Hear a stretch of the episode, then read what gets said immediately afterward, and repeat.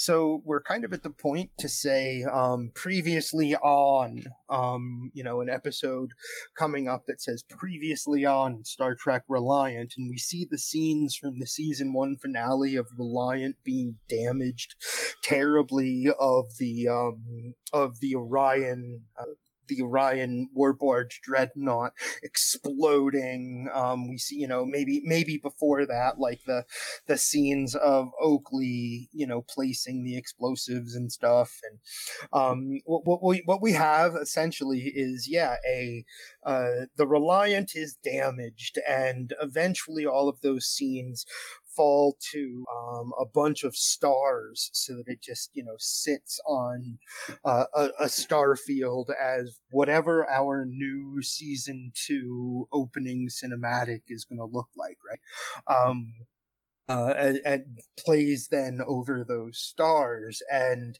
um, after that opening cinematic, it would, um, you know, and during that opening cinematic, it would um, all of the people that are, you know, going to be in the episode. Um, captain Marcus Graves, um, played by Duncan Idaho. Our captain is a strong silent type is the strong silent type and that voice that you just heard is the ship's pilot and um a uh, uh, science officer in the biosciences and, and life sciences, and Kara Junrani. Hail. Hello um, our uh, our ship's doctor, who uh, can be a uh, wonderful uh, kind of uh, how, how, would I say like you're you're a I, I don't want to use the word from the other franchise, but you're a Lando type, and it's awesome. I love the way you describe yourself. Um, it's our friend Nick who uh, who plays Doctor Eli O'Connor. I am suave as all hell. Um, suave.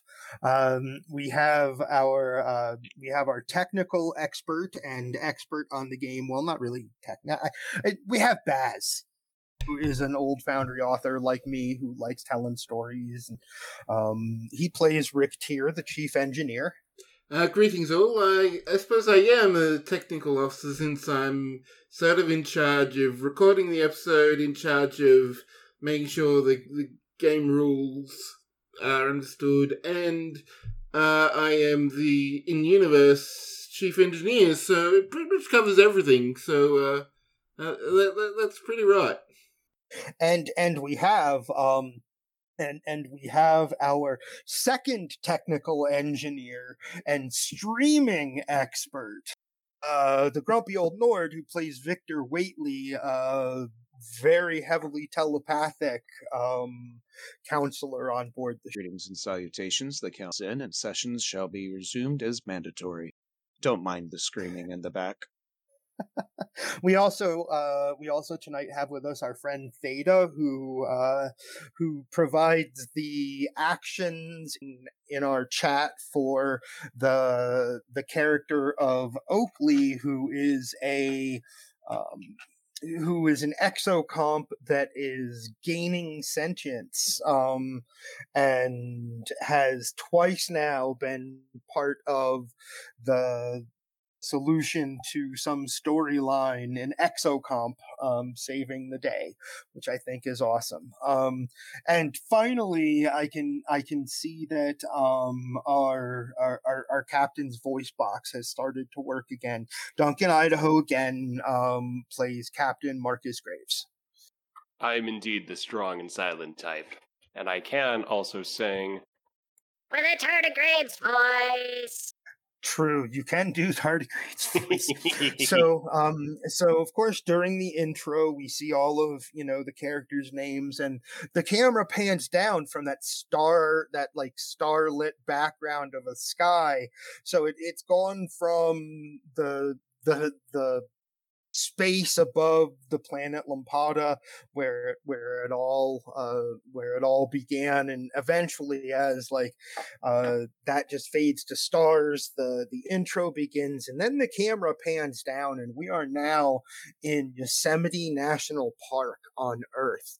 Uh, big trees, uh, beautiful camping spots, incredible vistas to look through, and I'm not sure they're doing it in chat but I'll leave it up to them.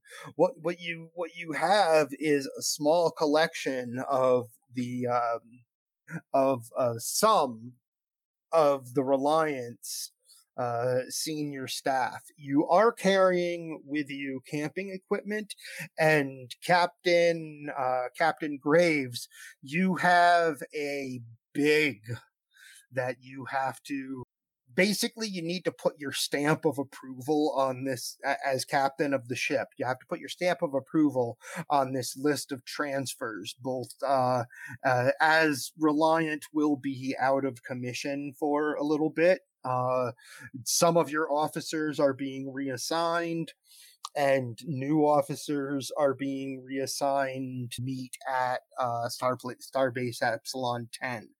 Um, most of them are junior officers, but you are losing uh, three. Let me let me make sure here. That's one. That's two. You are losing three senior staff members.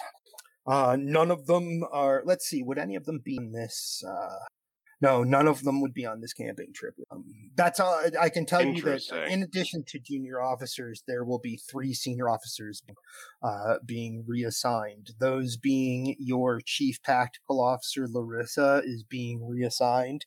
Your uh, your doctor, uh, uh part of the senior staff, not Dr. O'Connor. Your Borg expert, Dr. Three, is uh, being sent back to the Daystrom Institute. And um, the final one, two, uh, where's the third?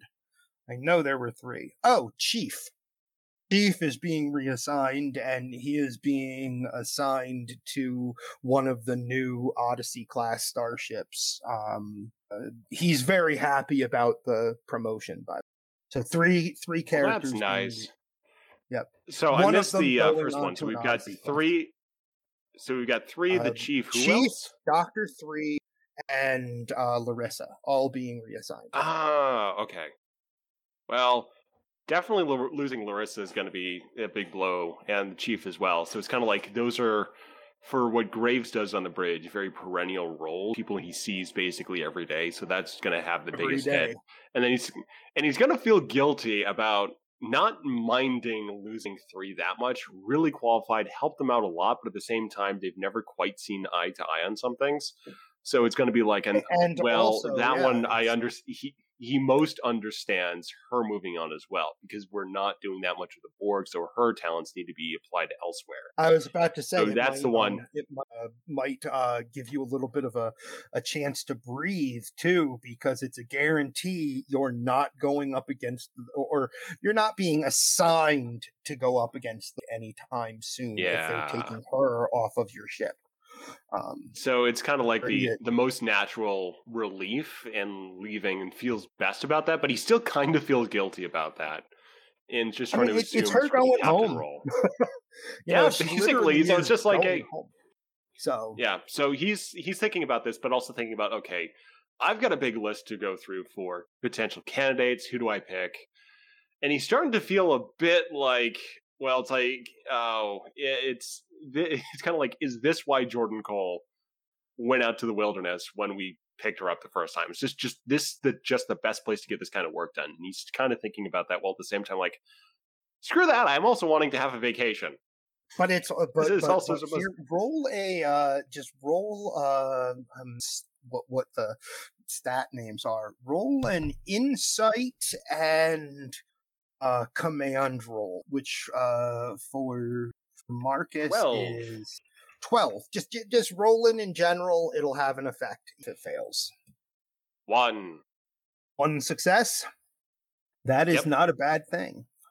One success. Um, it might not be that this is the best place to get the work done. It might be that this is the best place to do it with a clean, yeah. So maybe all not this, even do the work, to think about it while you're out here. all this is happening. All these thoughts going through Marcus's head, and slowly the camera pans back to Kara, who now has the left sleeve of her shirt pinned up and is missing the entirety of her left arm and part of her left shoulder. She's looking rather upset, and she just whines, Are we there yet? I love it. And, and right behind her is another Ibby wearing kind of an over heavy backpack, just wanting to make sure that enough is, you know, being carried for um, her and her um, roommate. So she says, awesome. We're we're almost we're almost there, Kara. Just don't worry, don't worry. I think the campsite's ahead. I'll check them out. Oh, we still have a little way to go, but it'll pass like no time. And just just even that, that little bit further behind, there's there's Rick here carrying a comparatively um, comically large amount. Just sort of it it'll be another fifteen minutes ahead. We're almost there. Kara looks back. I love the idea that you have just, just real quick. I love the idea that Rick has like a tricorder out, and he's like, "We are almost there." just awesome. What do you have in there, Rick? Well, this is a, a wilderness environment. It is better to be prepared and have everything ready to go and not need it than to need it and not have it. I mean, I guess I can't argue, but you also have to carry all the things that you may not need. It is a bit of a trou- troublesome, but uh, I can manage. Would that we were all blessed with muscles like you. That we were. And uh, Rick doesn't just doesn't respond. Just silently nods as, as they continue trudging forward. So Marcus is kind of leading the way. He's right now he's dressed in a bit of a bit of casual. So he's just gotten like an open button up, uh, like light tan button up shirt, black t shirt, black um, uh, casual pants and boots on, and he's walking along, kind of is, is trying to feel just at home, at with nature. Except he's never been in an environment like this. He's also feeling a little bit nervous as well. Like this is a very different type of environment from uh, city life and everything he's done uh, since survival training. So he's kind of still got a little bit of that that nervous twitch to him, and where his eyes are moving, like when there's various noises about. Hey, Setsa, perhaps you should remind your Vathiathi that he's only going to encounter wolves here, not Klingons. Wolves are very well, not necessarily tame, Marcus, but you really don't need to worry about them too much. They're probably not going to attack us. Which doesn't really help Marcus. It's awesome. Did So, anybody else bring a phaser? I brought a phaser. We can stun them. I brought marshmallow makers, and that's just about it. Uh, can can I do a like a survival uh, check to see if I think that wolves might? I mean, I don't think they would if we set up In like a proper camp. Sure. Yeah. Um, what would that be? There might be wolves. Sounds like reason science or insight science because it's biology. Yeah. Um, let's do. I think a re, yeah. Uh, would survive my survival focus apply? I would Yeah. say so. This is definitely survival. Um, Sorry to step on you, hippie. Yeah. I'll go with I'm reason totally- science if I that's. agree. I don't feel stepped on, so you're good.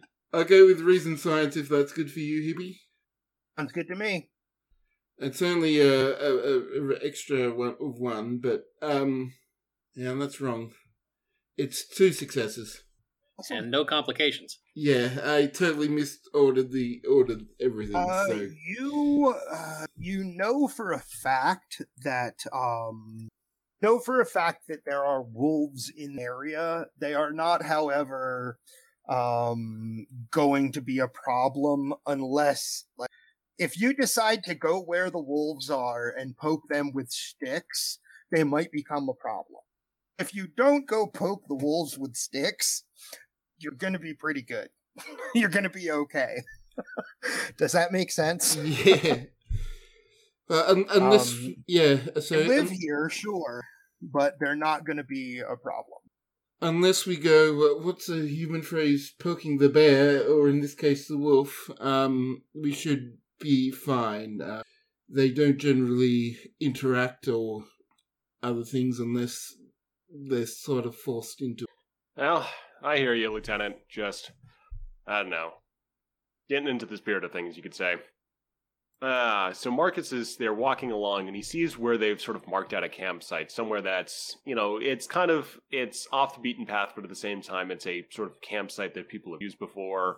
Other Starfleet Sounds officers coming through here that Marcus picked out as a sort of like here's our like campsites next to a clean river, really picturesque. So they kind of see a point where the trail widens out into this bit of the forest where they see you know uh, this lush um, forested coniferous landscape rolling uh, Like? water uh, next to them with some large rock formations by it and he's like well i guess this is where we set up Kara adjusts the satchel. She can't wear a backpack bec- due to missing a shoulder.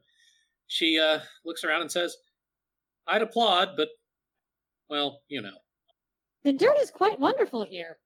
And marcus just sort of has this like kind of like a sort of grinning and nodding and he starts like setting down his stuff his large his large pack and his tent and sort of sets to work on that basic campsite preparation of well got to figure out how to pull how the poles go how the um the ropes go and he's just sort of starts busying uh, himself with this trying to get into the spirit and just start singing row row row your boat gently down the stream Kara, meanwhile, is just saying, Be glad you brought the ecologist. If it was me, I'd have to talk about how lovely the poop is around here. We're not there yet. Uh, just love their silence after.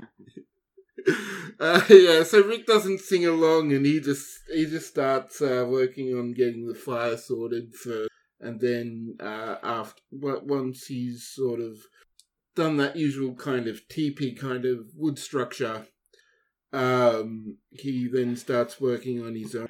Yeah, and Marcus just awkwardly trails off um, from that, and he sets he he gets his tent set up. Setsa um, is helping Kara with uh, her preparations, just setting down the bag, the bags, the snacks, the sort of the portable um, uh, like water filtration units, um, you know, the waste disposal um, setup they've got, and uh, after a while, just sort of looks around and is like, Um, did anyone bring a tent for me? I thought that was the tent you were carrying. No, no, no, no. This was yours because you couldn't carry much. So, um, Uh, Rick pipes up. Don't worry, an extra tent is one of the things that I prepared. Just aw, thanks, Rick. Yeah, and she sets to work, yeah, assembling that up. And then Meanwhile- Marcus also at this. Kara looks just slightly downhearted and casts a look at Rick.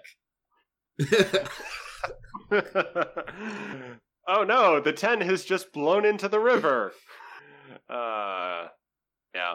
So everyone's kind of got their stuff set up, and uh, Marcus has, you know, he's got a little folding chair. He sets that up, kind of sits back, and just says, "Well, I don't want to talk about work, but I might have to talk about work.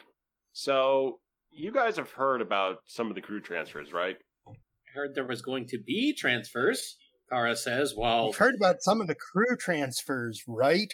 And the camera pans up to the stars, and we see this. What color is your racing ship, Nick?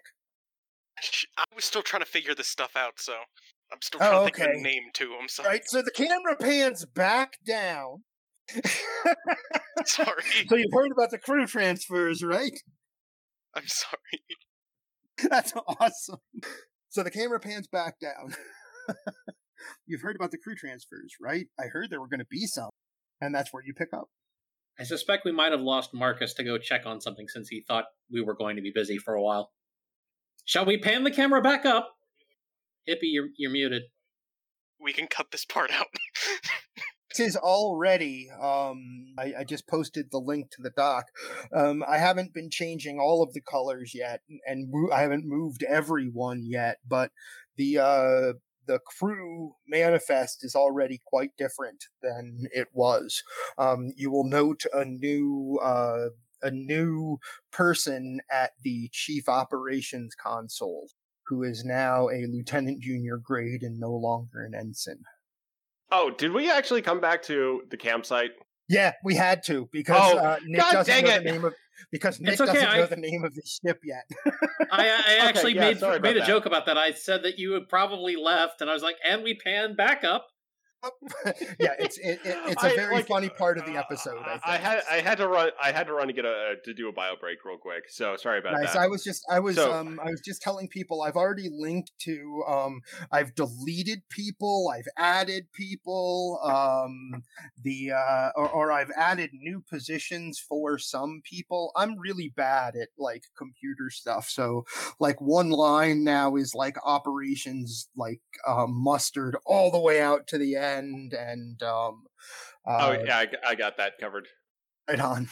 But yeah, I just moved some things around and was like, okay, this is where people sit now. Um, you guys have a very classic um, eight person command uh, command crew. It's pretty. It's pretty. Uh, I the one that I rem- when I say eight person command crew, I mean the one that is like the the seven or eight person command crew that you see on Star Trek: The Next Generation. But so I guess um, Jordan is taking over for Chief. yeah, huh? That's that's my thought. He's like because the first season he's kind of like the Geordi of the show.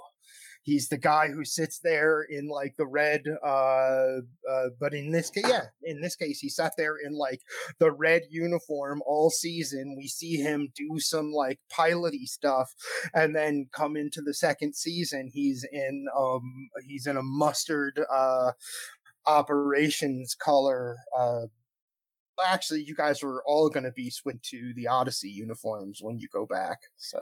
Well, I believe that technically does make Oakley next in line to fly the ship. Then.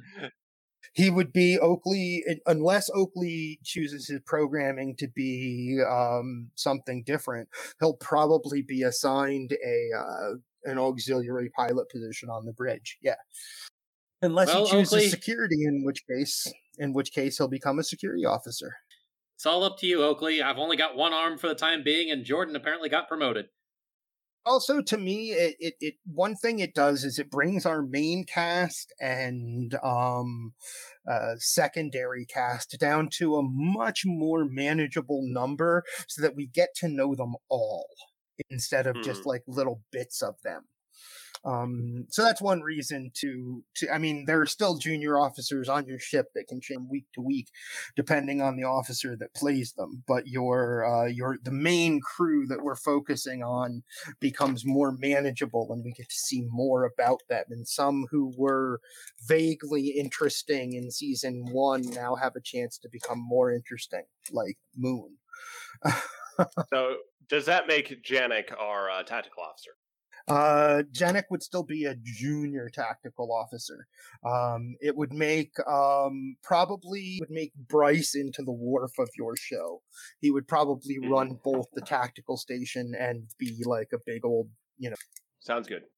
So, um, so Marcus is conveying all this information, saying we've got our command crew is going to be shrinking down a little bit, and we're bringing on a bunch of cadets um, to fill positions on the ship on the sort of the more junior level.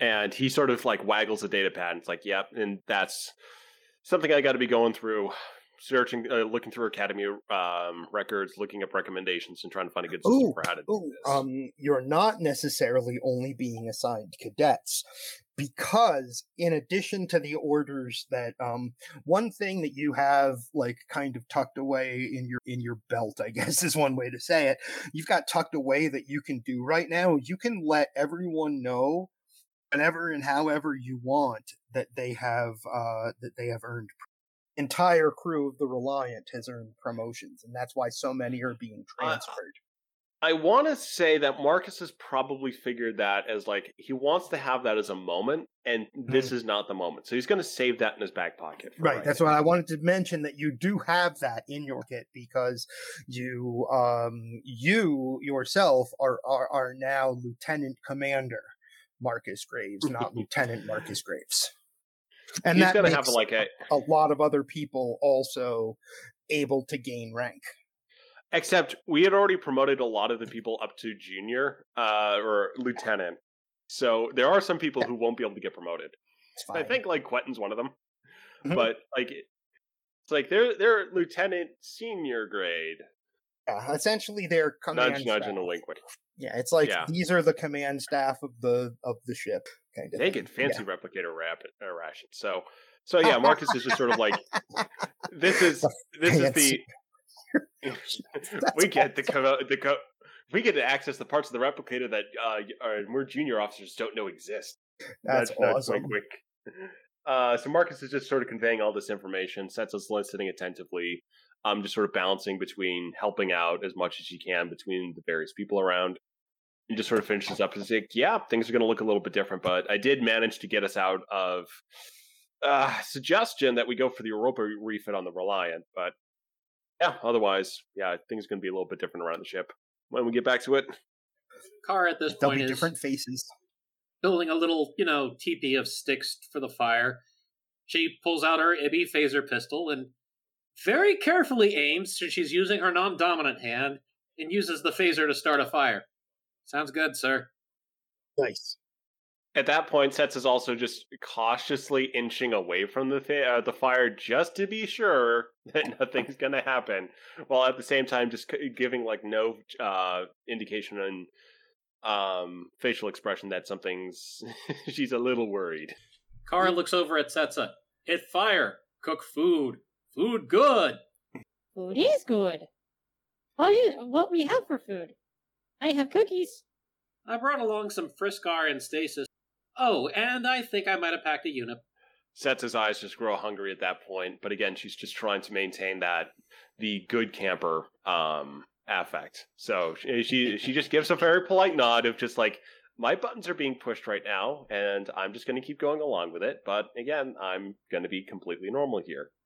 Marcus um uh kind of um points a finger back to his backpack and he's like, "Yeah, I've got the marshmallow makers, uh graham crackers, chocolate, easy s'more stuff." Um recommendation from Ross that we try to go for traditional camp out to get in the mood. Um, also, hot dogs and stasis, bread, uh, peanut butter and jelly, that type of stuff. So pretty easily stocked for the essentials. Um, we can also, of course, beam in stuff if we really get desperate from restaurants. I know a few places would uh, just basically do that as takeout. So, Rick, what'd you bring? Uh, Rick pulls out this uh, sort of like large metal plate, puts it on stands, and has like an actual sets up an actual like um like grill that can be uh placed over the the, the cooking. He's sort of just been sort of uh, uh squatting down by the fire, just just just uh, keeping an eye on it and uh, and getting that set up before putting it, pulling out um sort of a, a mix of stuff. Um, there's there's some kind of meat, some kind of vegetables uh, that he can uh, that that is clear. I've, I've bought some uh, product from my homeworld of Saw that we can cook if if we actually need some proper sustenance rather than I believe snack food. That's the term, right? See, I was just going to put stuff on a stick and put it over the fire, and he's over here being all civilized. I, I believe there is some foods that are traditional stick based. Uh, I'm not quite sure what they are. I'm pretty sure that Marcus meat on a is just stick look- is kind of the big thing for camping. Marcus is looking at his hot dog, thinking, "I used to have this like a lot of the uh, like you know weekly at the academy for lunch. This is just snack food. Why didn't anyone tell me?"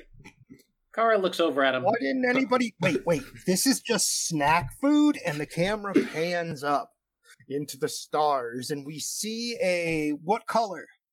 Um, what what color? Uh, Risian Corvette flies across. It's gonna be red with like a with some blue blue accents and like purple lining too. Oh, that's really awesome. That sounds very cool. Um, so there's this very cool looking red racing ship just like scoots across the screen. Um, do you have the name painted on the hull? Um, no. No, so it's just the Risian Corvette that comes flying past the camera, and um, the uh, the race doesn't require that you decal your ship with a number, but you can decal your ship with a number if you want to.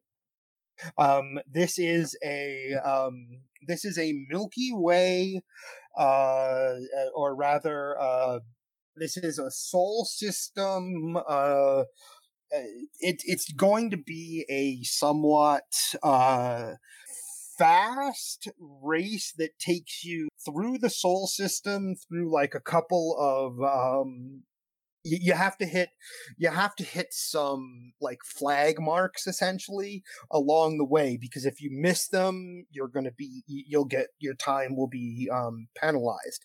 So there are multiple ways to hit these you know marks along the path but you have to get all the way through the Sol system right out past all of the planets and then um, there are multiple markers through there that you have to hit and then it is a wide open shot out to the planet Vulcan and circling around Vulcan's orbit. You don't have to go into the Vulcan system, but you do need to circle that system and shoot back to the Sol system. So it's a decent race that contains both um both the need for uh fine control of your ship to be hitting all of those markers in the first part of the race, and then for your ship to be really fast and be the one that shoots out to Vulcan and back around. So this is what you are lined up for, uh, Eli, and you're approaching the beginning of the race. A couple of other Corvettes floating in the sky out there as Oakley um, makes a beeping sound and slides forward um, onto the bridge with you. He does not yet have his security. You, you're not you you haven't been promoted and reprogrammed yet, Oakley. So you don't yet have your uh, security colors painted on. Um, you still look like the Oakley that we all know. Um, yes, if you, I, I like, I like what you just put in chat, Oakley. Should you hit a planet, that is a huge disqualification, and probably, probably something you wouldn't survive. So, um, this, this, this beginning really is just you making sure that your ship is ready to go. And um, you probably have a pretty decent um, group on your ship, and you have a very good chief engineer who has a four in engine. Um, so what you can do is you can make a roll for um, checkers. You can make a, a you can make a roll for checkers to see um, what what kind of shape your engines are in going into this race because he has been your uh, mechanic for this time. All right, what am I rolling?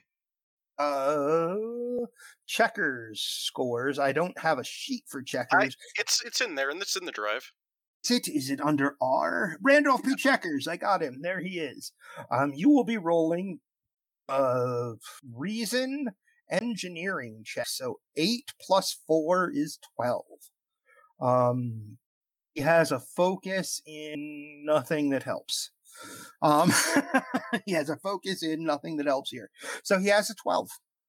Um, you may roll a dice with a twelve. Eli is doomed. I love it. That's funny. Yeah, when you as soon as you said reason, I'm thinking, oh, I'm gonna die. Yeah, see, reason is for how the ship is set up.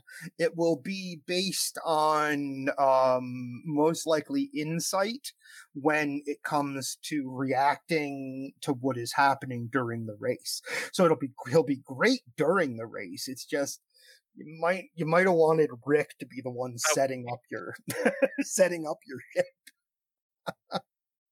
One success. Your ship is in as good a shape as it ever has been. Basically, checkers didn't break anything for certain, and your your ship is in pretty good shape. As um you find your way, you've probably already had like you know some some hangout time at like um Earth Space Dock or one of the orbiting. Uh, I imagine that we see the Starfleet side of things, and we see that there is a big, you know, essentially military base, Earth space dock that floats up above Earth. I imagine at lower orbits, there are things like bars that you can go up to and watch the stars and watch ships as you like hang out and drink. Um, so you've basically had like the time off um, Eli, and to do that if you want to. And that's kind of like what life would have been like leading up to um uh, leading up to your, you know, going to to start the race, which is where we are picking up with you. So you're probably in a very relaxed, good mood. It's um as as the picture in our game chat says, it is go time. Um the rules have been um, the rules of the race have been made very clear to everyone. You can't do things like shoot your uh, your opponent's ships and try to make them like blow up. You can't. Um, uh, what what what other kind of rule? No Um, ramming speed. No ramming speed. No, No, using the transwarp. transwarp network. I was going to say no trans warp. The warp is uh, the warp is totally acceptable, especially when you exit the Sol system, which you can't use warp. Basically, you've looked at the course. There is no, yeah, can't use quantum slipstream either. Um, you've looked at the course, Eli. There's no way that you're going to be able to engage warp until you are out of this particular solar system because the swings and turns that they want you to make going around planets at the speeds you'll be going in order to hit all of those markers. Um you you have to stay at um impulse speed. It's up to you how fast of an impulse but regardless it's all led up to this and you are sitting there and oakley you settle in right next to him and you can you can also detect um there are 12 other you're like racer number 12 or 14 you you count like a dozen or more other ships out there one of them's a one of them's a corvette that isn't Risian in nature. There's there's an orion in this you can tell that. Um you look oh when you look over to your right it's really really distant. Um it's like far out on the um you know it's like all the way at the end of where the ships are lining up. You don't really recognize the class of ship that it is, but it's kind of circular and has like these these these front facing pontoons. Um yeah, I'm just you know in the background there's the Millennium Falcon because I want there to um Question: Can Yeah. I can I look at the racer registration to see if the Orion Corvette is belonging to one of the ones that we know? oh it's not. Just paranoid in the back of my head. So like, um, yeah, it's not. It's not. It's not anyone that you know. Um, it's a a noted racer. Like that Corvette um races in things like this all over the galaxy. Um, that's not a criminal. That's a uh, that's a race. That's a racing um pilot.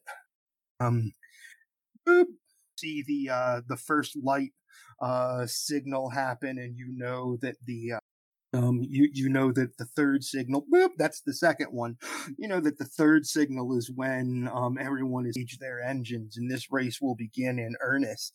Um, you're going to uh, you're going to need to be using your shielding because the first part of the race takes you boop, and you engage your engines, and you may now make your first piloting check as your ship, along with these other like twelve or thirteen, it's twelve, I'm gonna say, ships shoot out away from this uh this area that they've lined up on the other side of Earth orbit from Earth space dock. You know, they're like they're far away.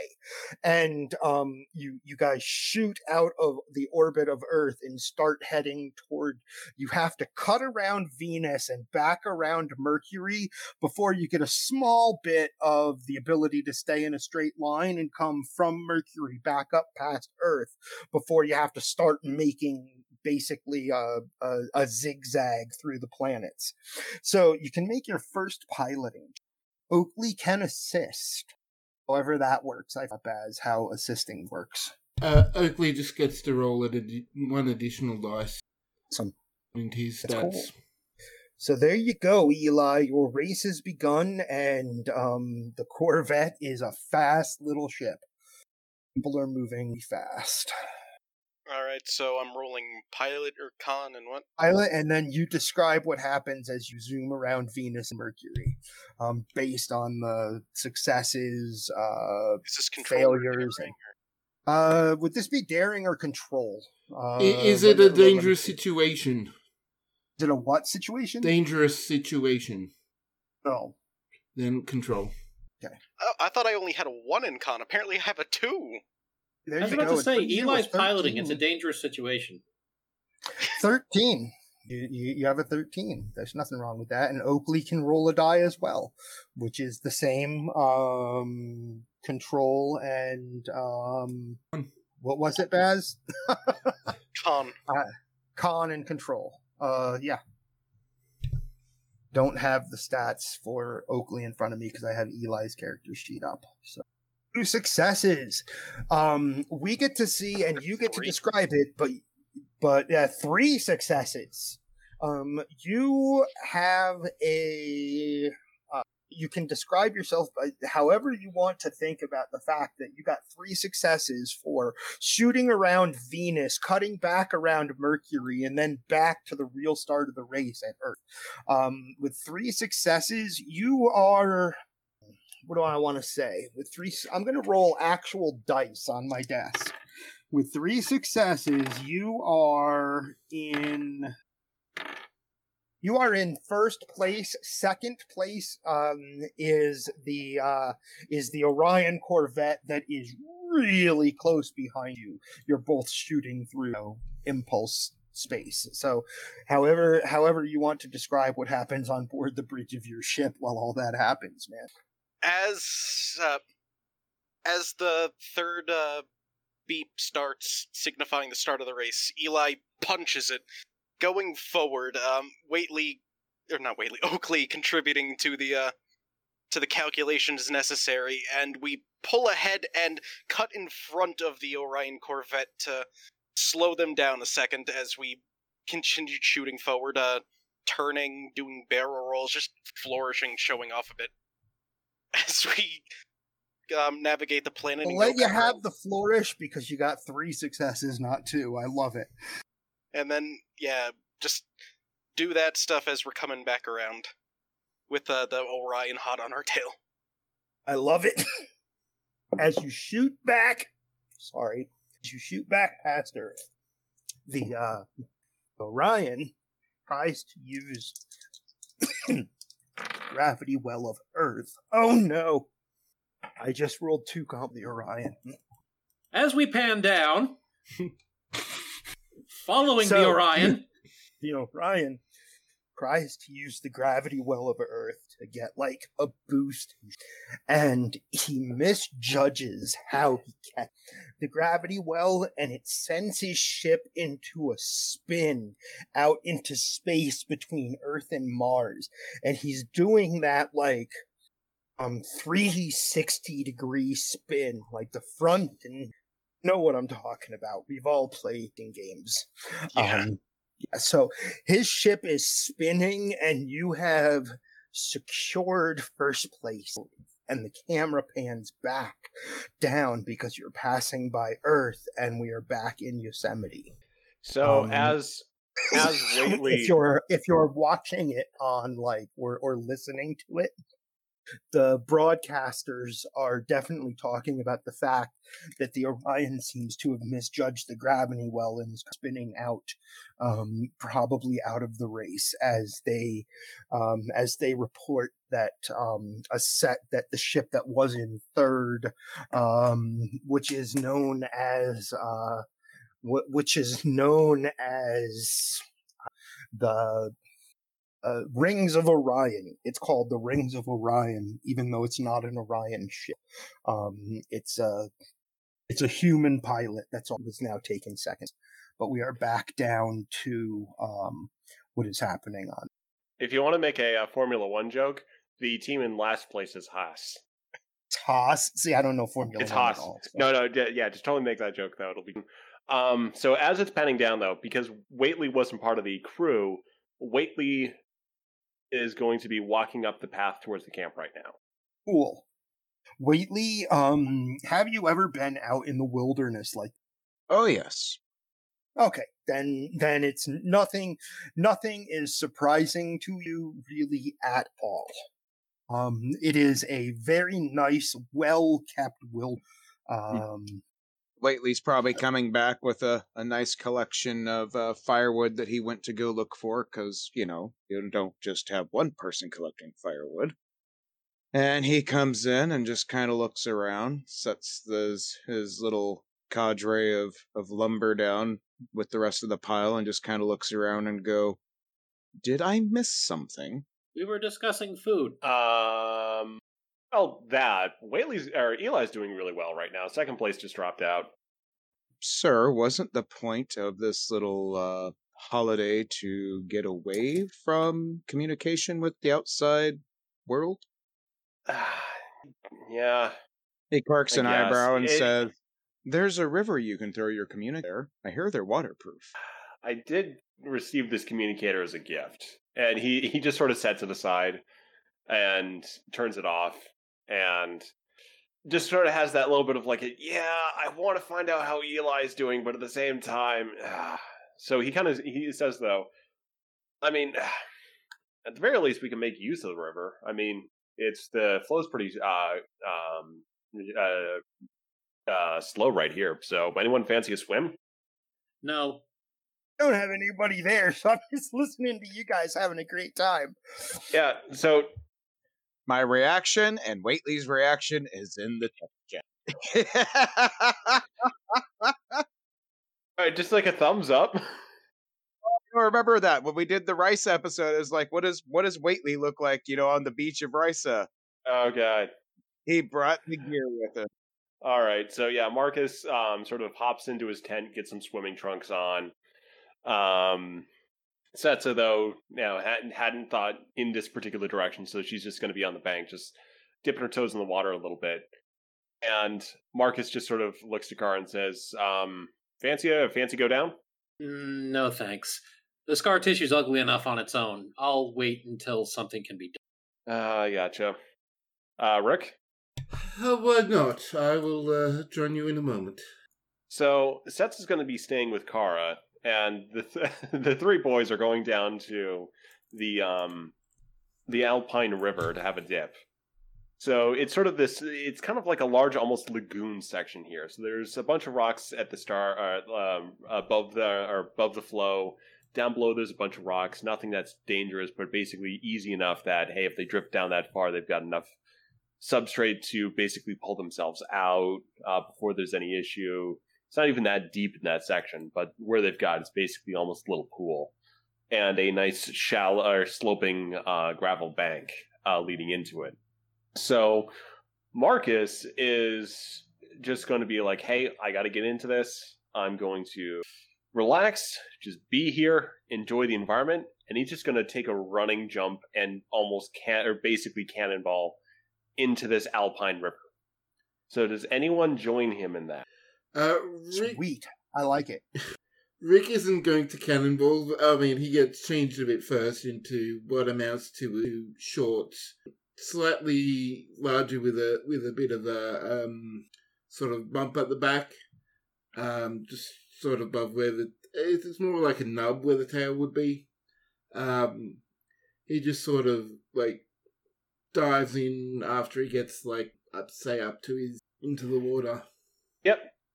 So, given where they are, they are. The water is just going to be not above free or just above freezing, but it's going to be about forty degrees. So, Marcus doing a cannonball was a really dumb idea. So, what would he need to roll to basically not like immediately stand up and scream? Uh, would be a fitness. Something I was gonna say something to do with fitness.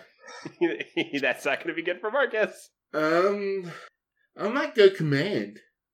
Huh, okay. Yeah, that that works. does actually make sense. Oh, that makes him a 12.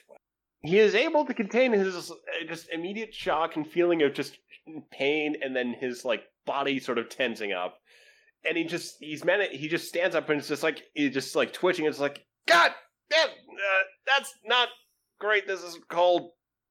There is laughter from Doesn't itty get, like, girls up the hill. out. So you, you, you can tell Uh. that that Rick is just sort, sort of slowly getting in there, getting to a point where like his feet uh, are used to it, and then just sort of fully diving into it, just so that I mean, there, there is a point where you, you sort of just have to go for it. and um, he, he's Rick's going to do the same role.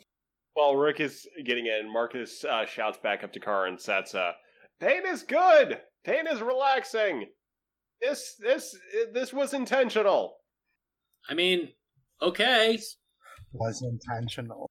Okay, two successes. So Rick actually seems like he sort of winces a bit, but is, is generally rather takes it very well, um, and sort of dives under the water again, doing a bit of a splash, uh, accidentally getting a bit onto uh, to Graves there.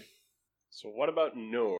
Oh, Waitley immediately. He he did not come down in his uniform. He came in. He came down in what he likes to call uh, Betazed chic casual, which was you know long, dark, flowing robe kind of thing. And as soon as swimming came up, he was just like doff it all. He's wearing the the rolled up sleeve shirt and the the, the the the surfboard trunks, and he just dove right in, and he's having himself a nice old time. Yeah, Marcus at this point is sort of he, he's uh, just floating on his back, just sort of acclimating to the cold temperature, and just says, "Yeah, this is actually kind of relaxing." Uh, and he just starts drifting and drifting, just enjoying the mountain spring, the sound of the wildlife, sound of occasionally giggling from the ibby. Well, Gra- And- yeah. Um, while Graves is inactive, Rick is sort of a bit overactive. Uh, he's sort of just swimming around, pops up behind raves a bit, goes over to where uh, Waitley is, sort of dives onto the ground, picks up some some of the mud, pops back up, and takes a brief look through. Starts doing some lapping. Ooh. So, as Marcus is sitting there, his sen- like he's kind of almost going into sensory deprivation state. Like as just there's just sort of this natural flow and rhythm, and things just settle down. He this- is startled by his brain conjuring the sound of an explosion on the bridge, and he just sits, he stands bolt upright at that point, and just sort of looks around and just realizes that was him. I got nothing. Kara was going to do some mischief, but Graves has done it to himself. Oh no, she could. Co- Yeah, so he- uh, dang. Oh okay. my gosh, my uh, oh my mic is still on. I didn't mean to laugh that loudly. I'm sorry.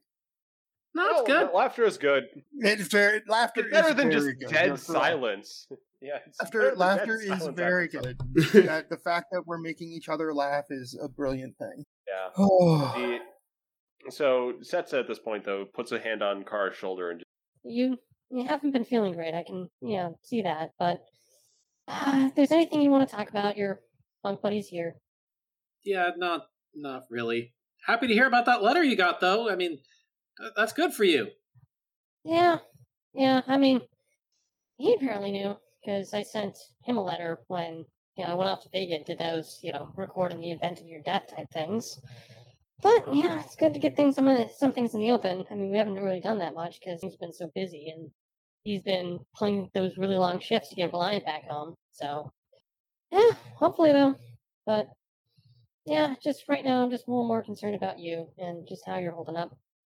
Kara shrugs, which is awkward with one shoulder, and kind of puts her right arm over, you know, her chest and says, I'll be fine. Eli's working on something, so things will be fine.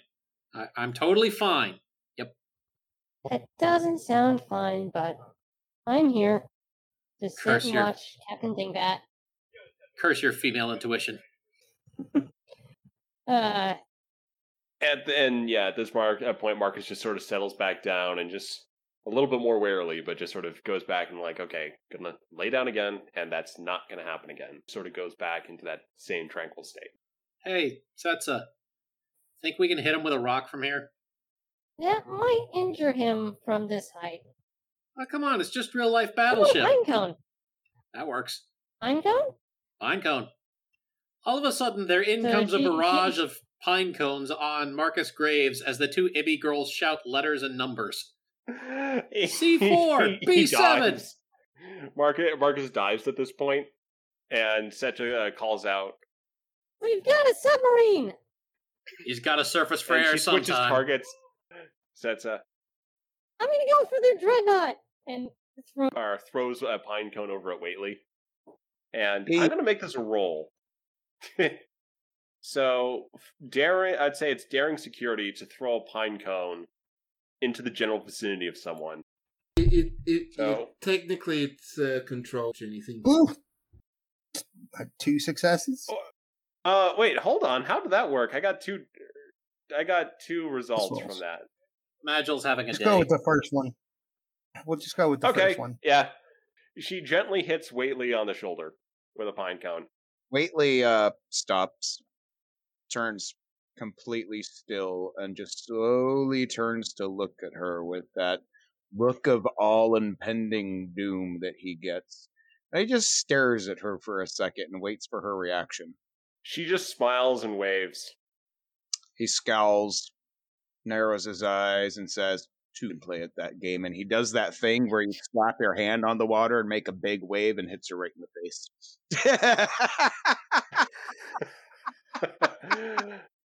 and she is completely. why are you so mean, man? She is completely soaked by freezing cold water at this point. Just has that gasp, but also just breaks out giggling as uh, at the same time as well, and just sort of falls backwards.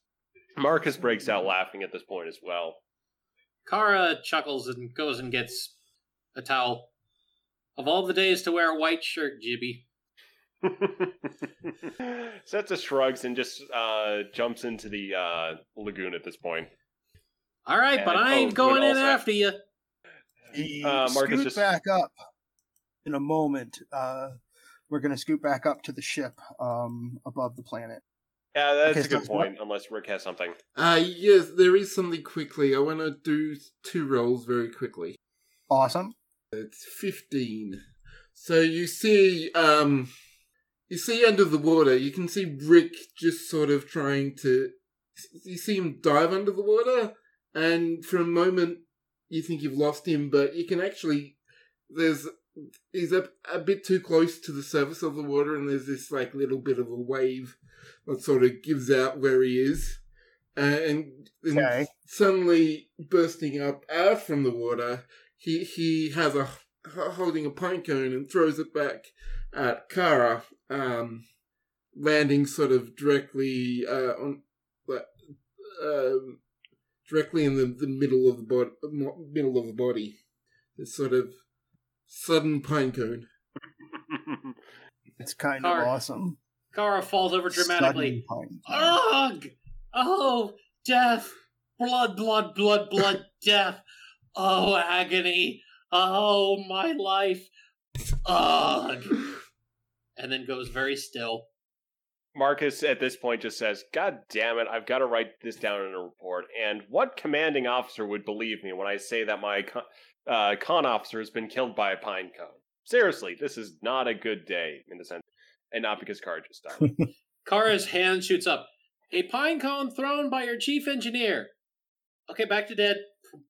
And the camera pans up to space as um you need to make another piloting check eli at some point during this round of and and during during the descriptions that you have as now you you get to the essentially the first portion of the real race where you have to cut back and forth between planets and some ships are going one way around the planet some are going the other. So you're like figure eighting around the planets in the in this solar system. Uh, as soon as you get past Earth, that starts with Mars. You start going back and forth, and the ships are, you know, uh, as I say, figure eighting until you get to the uh, uh, until you get to the edge of the solar system, and then you can, you know, open up your warp engines and, and see what you can do. But you do need to make, as I said, another um, piloting check before you get to the how can I do um, uh, how, you know before you get to the how can I make um, you know my ship's incredible speed be of uh, bonus to me. All right, so that's a 13 again. Yep. All right. And And- again, you'll get to describe how you cut through the solar system with one success. I'm going to roll a couple. heroically. uh, You know, I'm gonna I'm gonna make the roll a couple of times, um, based on the fact that you have like 11 people left and they're going to have an average of uh, 12. Actually, I'm going to give them an average of a, a give them an average of a 13. That says that some of them are better than you and some of them are worse than you. But on the average, you're about as good a pilot as most of these people. Um, so most of them are holding, um, they are, they're, they're kind of, uh, holding just about the same area in the race that they had to begin with. Um, the person in third place uh, will have to say who it is, but the person in third place suddenly takes. Uh, so I made three rolls. The first one that got, um, yeah, the first one that got one success. Did I make four rolls somehow? No, wait. Um, Oakley made one because he's assisting me. Remember? Ah, okay. So then Let's you have successes, two right. successes, right? Um, uh, so the first one is saying that the general, like the the pack of racers that are in the in the back, they all pretty much hold position and they're um you know they're speeding along. They don't not, nothing terrible happens, nothing great happens. The person in third place gets two successes just like you and completely overtakes the person in second place. Um, their onboard computer, I'm going to give them, uh, they're- they, they, they have an Oakley like thing. They have an onboard computer that gives them no successes. Um, so they just have taken second place and what who was in third, no longer the Orion who is still spinning out between Mars and Earth somewhere. Um, but you managed to maintain your lead as you're approaching the end of the the solar system. What do you want to do? But you do you do have a lead, and the person now um, that is behind you, uh, Oakley, you can scan them pretty quickly. It is um, what race that um, you guys can think of in Star Trek has um, incredibly fast react. In You know, something like um, White Wolf Games celerity um, that vampires would get. You know, what what Star Trek race is like really, really quick and, and like good with their hand dexterity. Does anybody have one in mind? They don't really have a good one in mind. Arcation, maybe? Or Zindian yeah yeah i like it. I like the idea that the person who just took um second place and who is now behind you is um is actually a really um really really well known racer. Uh we have to just come up with a cool Caitian name. He's like a well known racer who um uh who he wins sometimes, but he's usually in the top three. Um, so he gets a lot of sponsorships and that kind of thing. Um, his particular spaceship, whatever he's flying, um, is decorated. Like, um, he has like a decoration that has like, you know, quarks, like, like one, one, like quarks something, um, is, he's, he's he's an F1, he, he's a racing, you know, that's what he does for a living. And it's obvious that he has sponsorships. And so it's possible to get sponsorships as you race. But regardless, you are in first place. And now this Caitian, who we haven't named, but we will, um, is in second place. And um, Oakley, you can scan that he has an onboard computer that probably will give him as much of a benefit as your.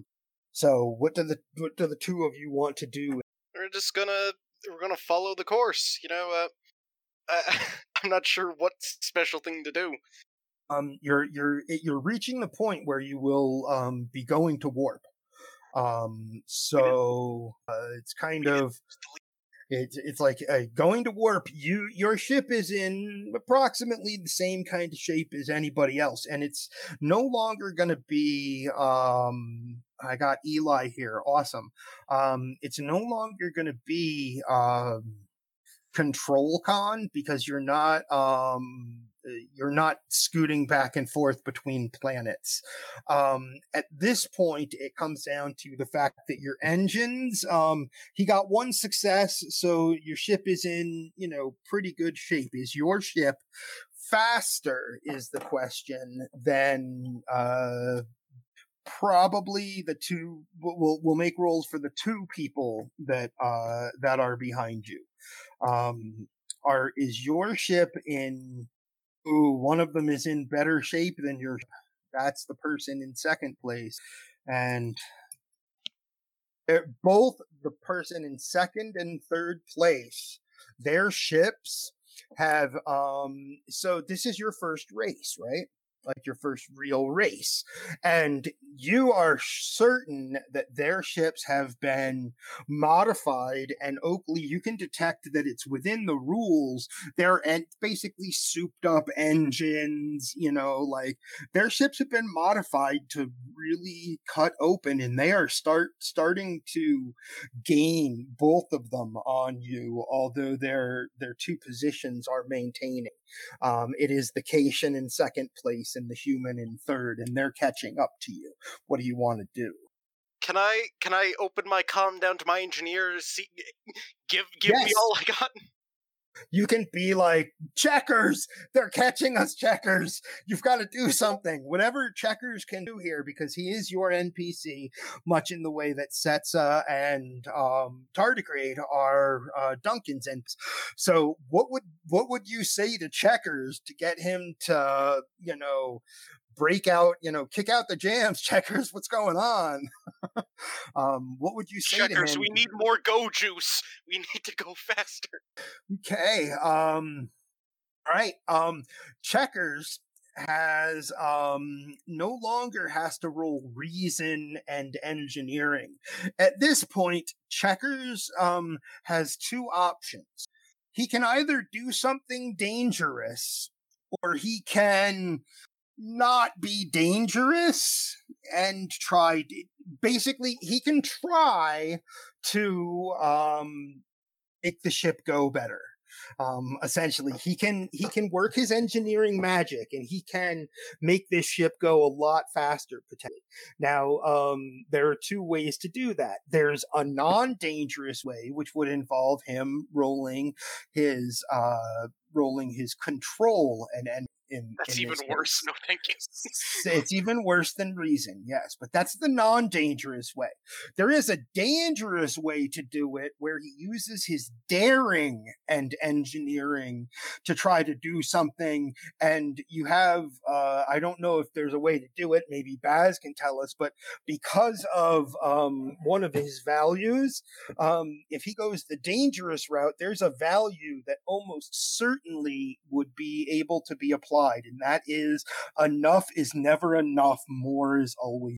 The magic button is glowing. So therefore, we pick back up with Eli realizing that um, uh, we pick back up Eli realizing that the two ships right behind him are are are making up the distance that they lost in the in the tight course through the Sol system um, and instead they now have managed to really start uh, bringing their engines online and uh, you call down to checkers and you tell him uh, i can't remember exactly what you said but it was We funny more go juice. I mean, more go juice. And Checkers then had to decide: is he going to be safe or is he going to be? Um, is he going to be safe? He is going to be crazy. He can make a daring engineering check, which is a fifteen. Is there anything he can do with the value of enough is never enough, more is always better, Baz? Yeah, so he can do, get a free crit, or he can re-roll anything. Um, Which would you prefer? I'm thinking an automatic crit. All right, you have two successes before Checkers rolls, and remember he has a fifty. What's To going to be the difficulty for this, by the way? uh, you're going to need to, to succeed on the crazy thing. You need four successes. Okay, Um, I have. however, if you succeed, that suc those successes are going to be. If you succeed, those successes are going to be absolutely, you know, critical and amazing kind of thing. But if you fail, or if you get a complication, and you and if you oh oh, that's something to consider.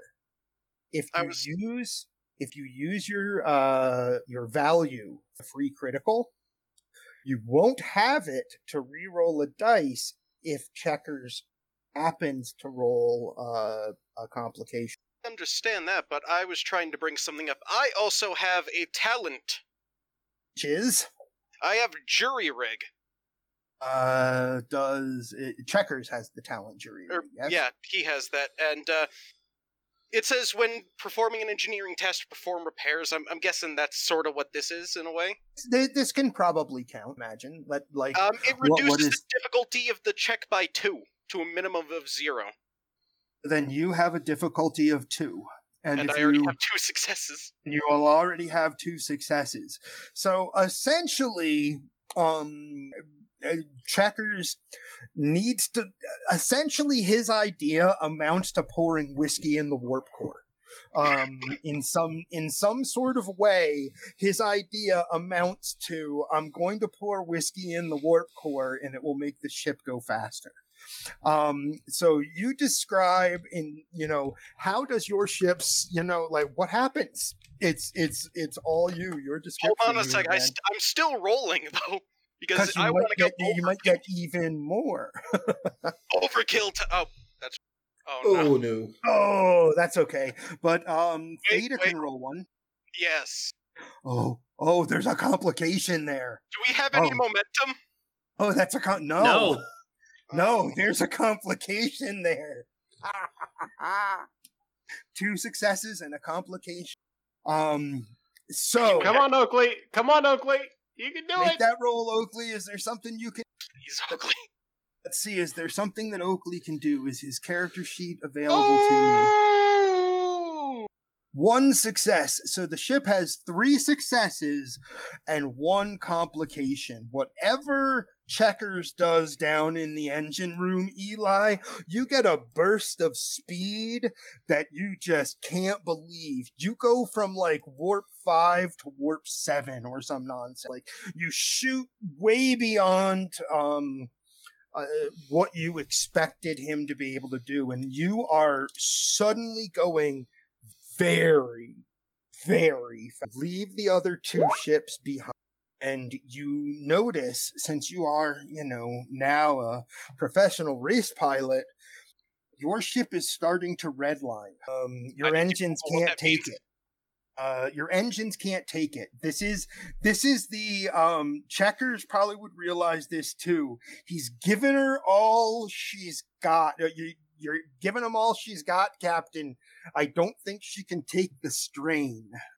Um, there's a, if you don't slow down on your way back, um, you will burn out your engines and have to purchase a brand new warp core impulse drive the whole thing but because of what um, checkers did in those three successes you would indeed as uh, as kara posted in the chat pro you win the race con your ship is busted if you don't slow down uh, as you come around vulcan you are going to break your ship when you wi- as you win the Okay.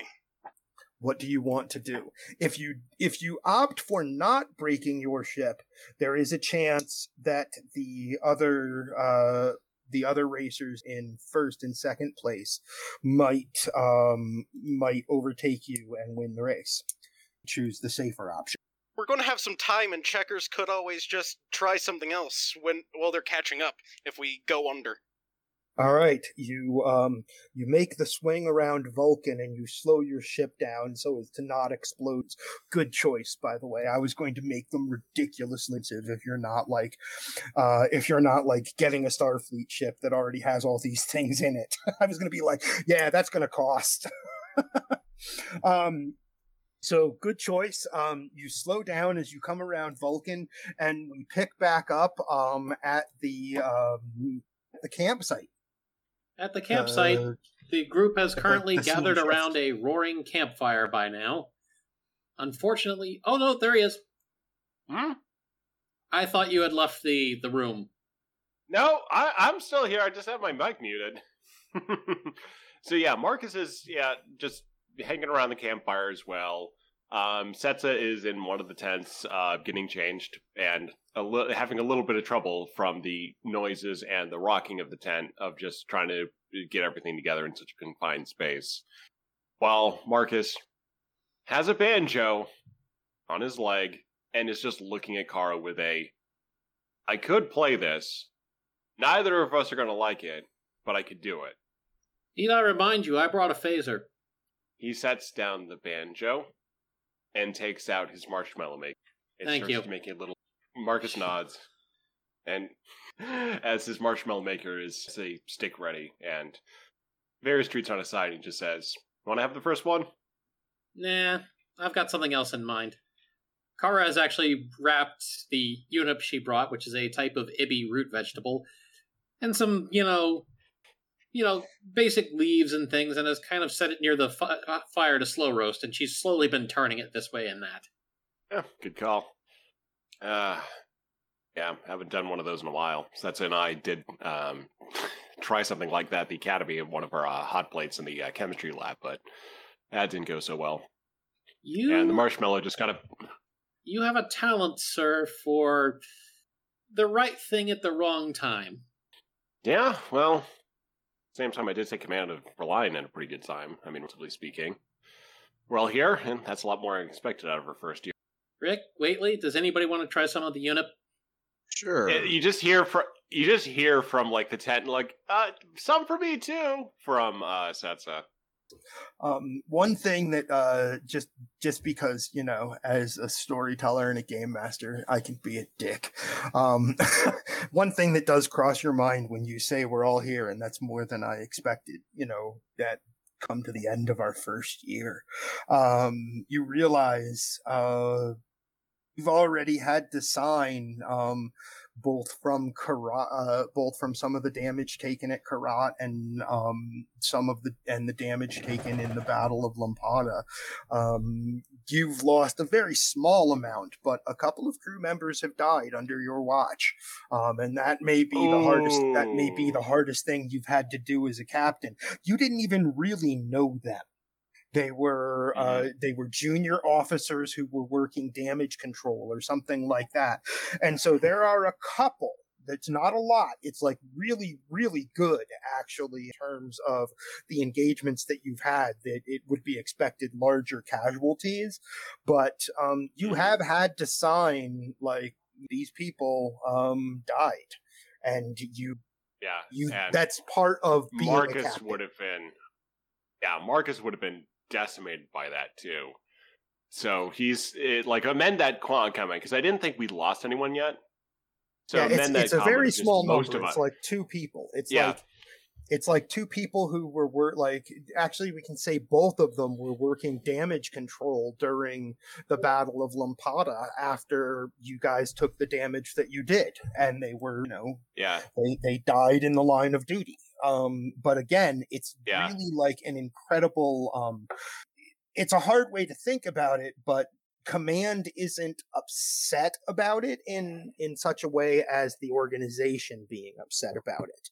Um, it's Yeah, acceptable. It's Marcus- acceptable percentages to people who didn't even ever see those officers' faces, but to you know to the captain, it certainly probably affects you.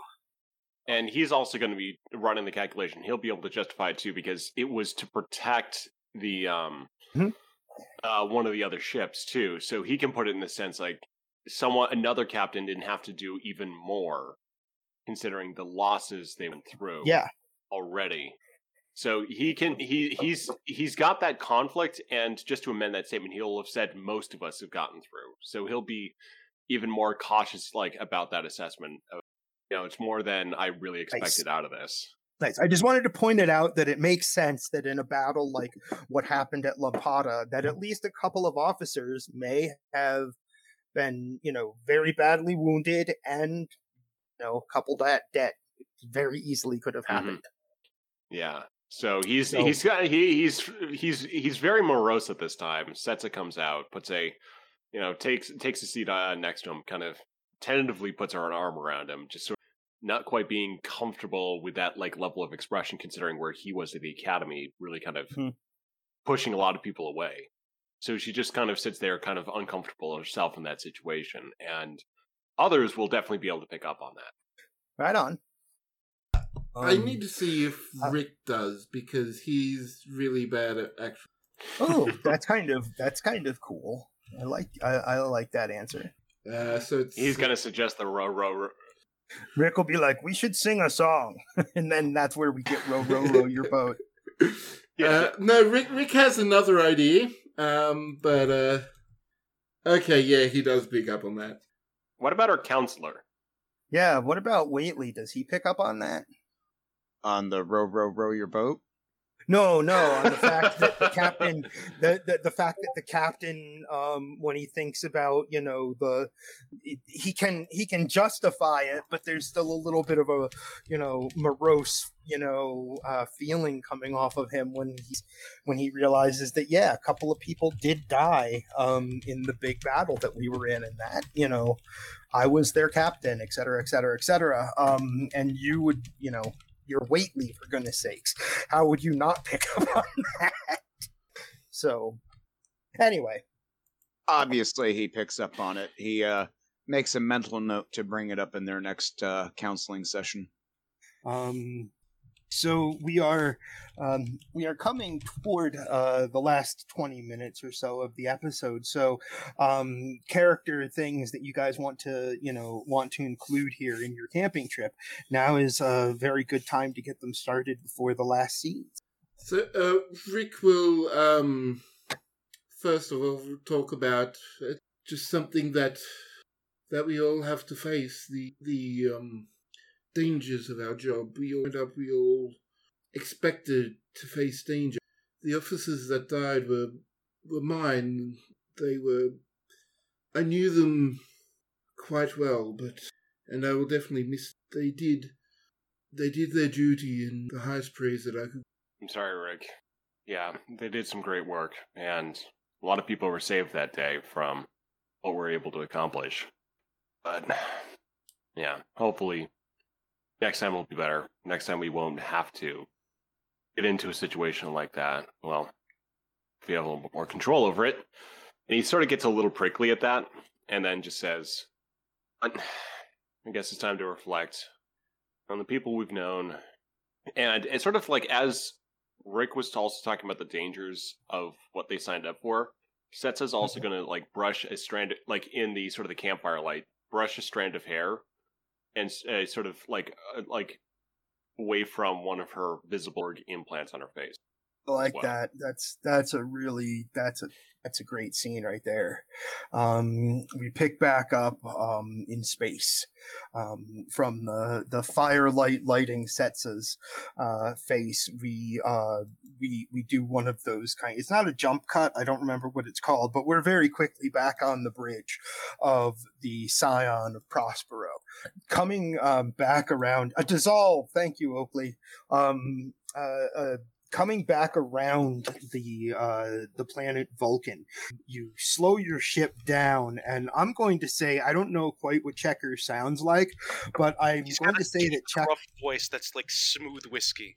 Uh, he he probably would be say something in my mind along the lines of "Didn't you just ask me for more power?" And that because you you know that you just like uh, you just throttled your your ship back down. Um, and he's like, "Didn't you just ask for more power?" kind of thing, because he's down there trying to get the ship to give even more than it can. Um, uh, but yeah, he's got your engines firing very um, Um, just a note: uh, as Checkers is a veteran, he gets uh, there's a talent that he might be able to get his determination back. Oh, neat.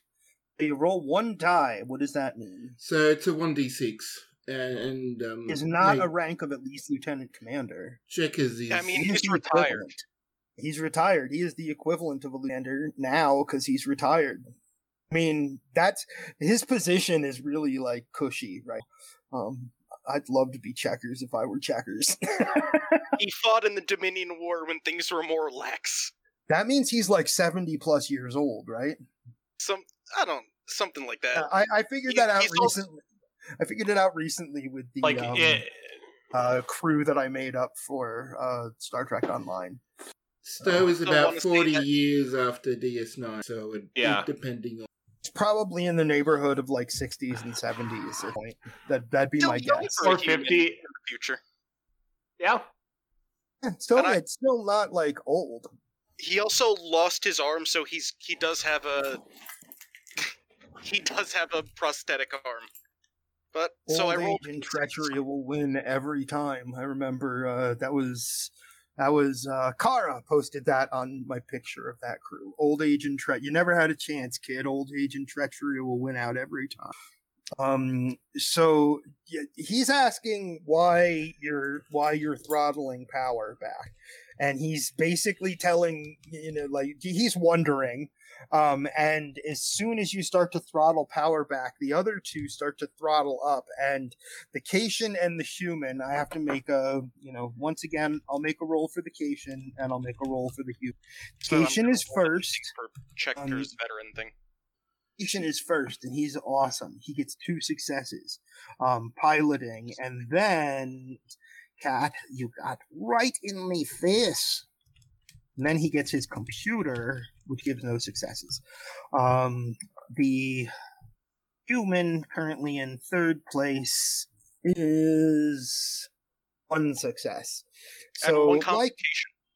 one complication. Ooh, and he gets that complication going around a gravity well, like the um the human who was in third place became second place after the Orion. You know, after the Orion spun out and then dropped to third when the Caitian caught up, um, he spins out in the gravity well, but not so bad. No, his complication is he spins out in the gravity well, and he's probably going to be overtaken and not not place a named uh a named or uh he's he's not going to hit a, a prize position this which is only top um he won't get prize position because of the complication occurring when it did and the um the caitian is catching up to you and um you are getting a hail Glee, answer that hail. uh, Oakley is the first one to notice. You're getting a hail from the uh, the Oakley response here in a second.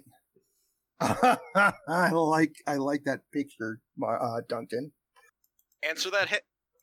You, do you, you attention grabbing beeping and you answer the hail, Oakley, and there is a uh, the universal translator translates this uh, um, deep kind of growly voice almost that um that uh that says you know they've never been able to detect non-energy devices and something fires out of the front of his ship it is like a grappling wire of some kind Can I? can I? um, with can a I do hook something? on the end.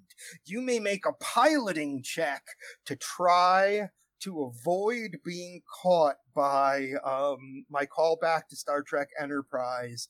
Um, he is shooting a grappler. Can I just respond to him wittily as I'm making this check?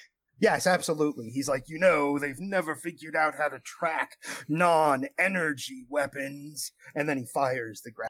But they sure as hell can review these comms, asshole. And Sure as hell can review these comms, asshole. I'm recording.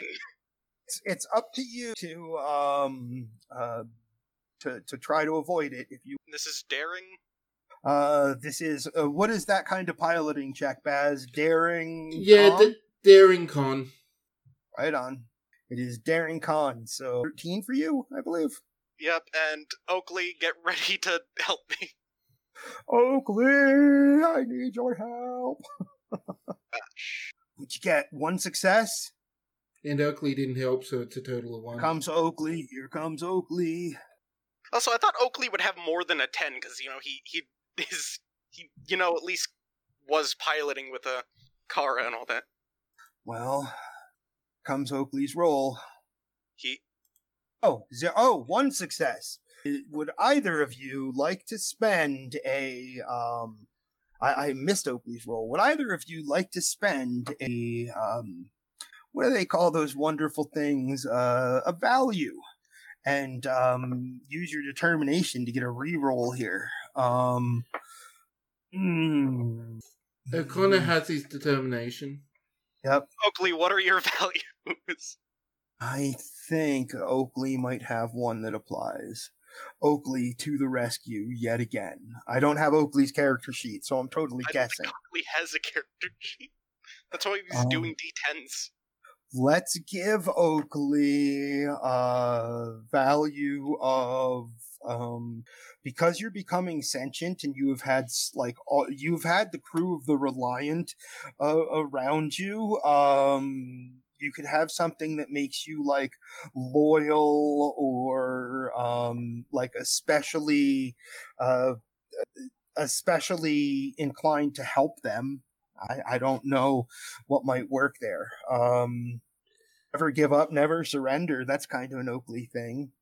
Um, There's I, there's that. you know what? Let's be. just say, Oakley, that you have a value that works. Um, because Oakley is mysterious, like Wolverine was in the comic books for so long, and you may re-roll your die, Oakley.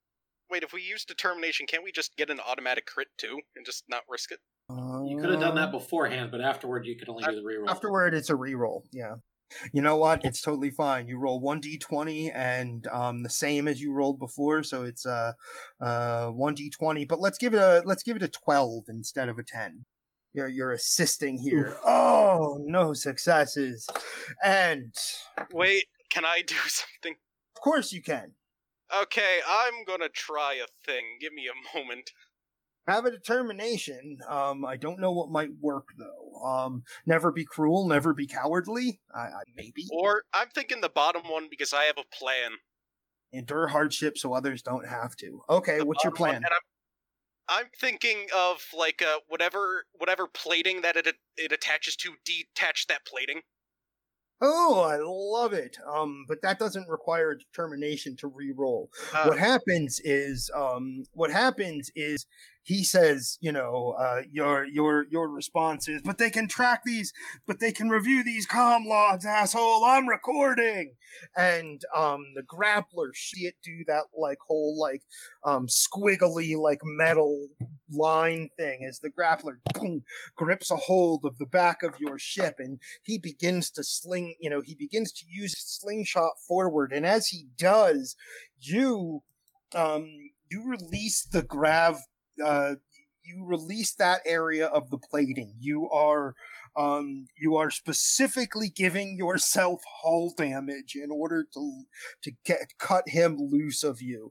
And when you do, the, when you do, the, um, the, the grappler lets go and you spring forward and on your comm you hear checkers say why are we not using all the power i'm giving you eli We're using it again. I I'm shifting back the power. I, you shift back but because you I'm down the in the middle. You don't break your ship as the the scion of prospero is the first one to fly back into the Sol uh the Sol solar system and come streaming past all the planets. The the flags that you have to fly through are all on the same sides of the planet here. And it's like um so it's just like this straight line back down to the finish as you come out of warp and your impulse engine um, firing. Uh, you are um, the all indicators are that your engines are about to blow up, and you hit the. Uh, you, you shut things down at exactly the right moment um, to uh, you, you made a good maneuver to avoid your complication essentially and i was uh i was okay with making your ship not blow up at the end um which is you know probably good for you as the scion of prospero sails across the finish line you are the winner of the um you know the 17th annual or whatever the 37th annual no no the 47th annual Sol class now it had to I be also- 47 since it's I want to right? submit my com logs. I want you, this submit- guy you, you, you check your you check your com logs and um as you're you know you know that you're you're planning to submit them but you you're checking them first and you see the Caitian like celebrating his second uh his second place win right? You know he's you know chilling with some of the other pilots and you check your com logs and you see him just smile and like he's a big cheater. Um he's because your com logs your voice is fine. His voice is nothing but He just kind of waves his little paw at you and he says, I'll see you outside Alhana. I look over to Oakley. Hey, were you recording with, you know, your your your face? Roll a luck roll, Oakley. Just roll a d20. The higher you get, the better. Um, we'll, we'll ignore most of what Majel says. Raw result of 18. You started recording. Uh, yeah, you have a recording of. Let's submit that, my friend. And now, with one minute left in the episode, you're submitting it. You get huge winning. Um, you're you can have it be in Latinum or Galactic credits, whatever. But um, as you return to the Scion of Prospero after partying and like enjoying your first place win, um, there is a message waiting for you from Starfleet Command. Um, because of uh, because of the nature of the orders that are coming through, and they are going to both you and Oakley, you are ordered to report. Um, uh, there is a shuttle available, though they know that you are currently aboard your your your personal um, Risian vessel. Um, they know where you know they know that you just were in a race basically, and they they need you to report to your home star base Epsilon Ten to an ensign uh, who will be meeting you there named Philip Cray for a debriefing, and you have no idea what you're being. Um, so this is an opportunity to take your ship out to Epsilon. Um, Well, it's going to need And, repairs um, first. it's going to need a few repairs first, but you'll, um, but you'll be able to take it out to Epsilon Ten. Um, you also could, hey, you could take the command staff if you want. You guys could get there on, uh, Luxury. yeah, you guys could get there on the Risian Corvette, the Scion of Prospero. Um, however, um, it is, uh, I'm going to say that it is, um, Setsa. Because I think it's just kind of funny that it would be Setsa. She happens to be um, near the rock where, uh, or or stump or sleeping bag or wherever it is that Marcus put down his communicator when a uh, uh, whatever like alpha priority, like this is an important call, like the lights for that are up on his computer. He has received important call. Marcus? Marcus? Marcus! And Graves eventually just sort of turns around. Sort of, he was lost in thought for a little bit. She points to his backpack, which has the comp badge right next. He sees it like beeping. It's just like, ugh. He reaches over, gives it a tap, and says, "Graves here." It's a recorded. Uh, it it's a um, uh, it's an information package. Uh, it's a recorded voice uh, that says incoming information and um, orders package for senior staff USS Reliant. Um, essentially, this is the you are all being ordered to um, the Reliant when it relaunches will be relaunching from Epsilon 10. Um, a uh, the um, the upgrades crew, the repair crew, essentially will be bringing. Um, yes, you get a big trophy too, uh, Eli. Um, but the repair crew, the upgrades crew, they'll be the ones bringing Reliant to Epsilon 10. But you are all being ordered to report to Epsilon 10 before Reliant arrives for briefing. And none of you have any idea what you're being debriefed for but um, there is an ensign who is set to debrief you on Epsilon 10. He will be arriving there in like the same number of days it'll take you to get there, et cetera, et cetera, et cetera. All of you need to report to Ensign Philip Cray. Marcus just the, the the circumstances of this, how this is all happening, that they're not bringing it to ESD where they can just beam back up, that they're being debriefed by freaking ensign, just sort of sets off Mhm. his like his uh, not quite danger sense, but he's he, he is thinking that Starfleet's going to be pulling his when it comes Um, to this assignment, and it's make a not. command roll. Might know you might be Ah. able to figure out a little bit if you make a. Let me bring up the character sheet of Marcus Graves, and this would be a last piece of information. You might you would be able to make an insight command, which is twelve. Um, you might be able to figure out why they're doing it. Two Ah. successes, man. Um, why are why are they doing that? Um, it's because you're not the Enterprise. and that's going to also it's- kind of it's, it's- also you, gonna you realize that um, it is entirely you are not the Enterprise. You're not the one that is going to make the news around Earth. Um, you're you're the one who uh, you are one of the ships in a fleet whose flagship is um uh, let, let, let me look let me i'm trying to remember what is the flagship of the galileo like have we ever seen a television show about the galileo hell no and, And you're just part Marcus is- fleet. so you Marcus realize that that's feel- what's happening okay. And Mark is putting all this together. It's just like, oh, not a whole big conundrum. This is just normal, and kind of feels bad, especially like when he received a notification from Starfleet that he was in the running to be considered for command of the Enterprise, but was rejected, and he had no idea until he got the rejection letter that that was happening. So he Mhm. just goes like he goes from melancholy just to crestfallen, and then he eats his, and then Setsa gives him a rub on the shoulder. it gets all maybe not all better um, Uh, Yeah, By now, Kara has carefully sliced up the unit, which is a root vegetable from Ifar. Third of it goes to Setsa, a third of it goes to herself, one sixth goes to Rick, and one sixth goes to Waitley. Do have a care. It's Uh, a bit tart. I'm not sure it's to human or sore palates. I, I will. Um, this is pretty much you know the end of the game. Nine o'clock is nine o'clock my time is about when I like to end it. Um, because that's um uh, that's eleven o'clock for anybody on the east, and I figure that's late enough to play. You don't want to be playing much later than that. Um, but one thing that there uh, we can tell Kendra, you know, in chat or whatever, but um, the people who would definitely know, Eli would definitely know, and Captain Graves would definitely know that Ged turned down a promotion.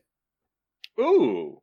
Ged, um, Ged was offered chief medical officer position aboard the USS Odyssey, and he said no and s- They decided tried to to take. on Reliant. He likes us. He really likes us.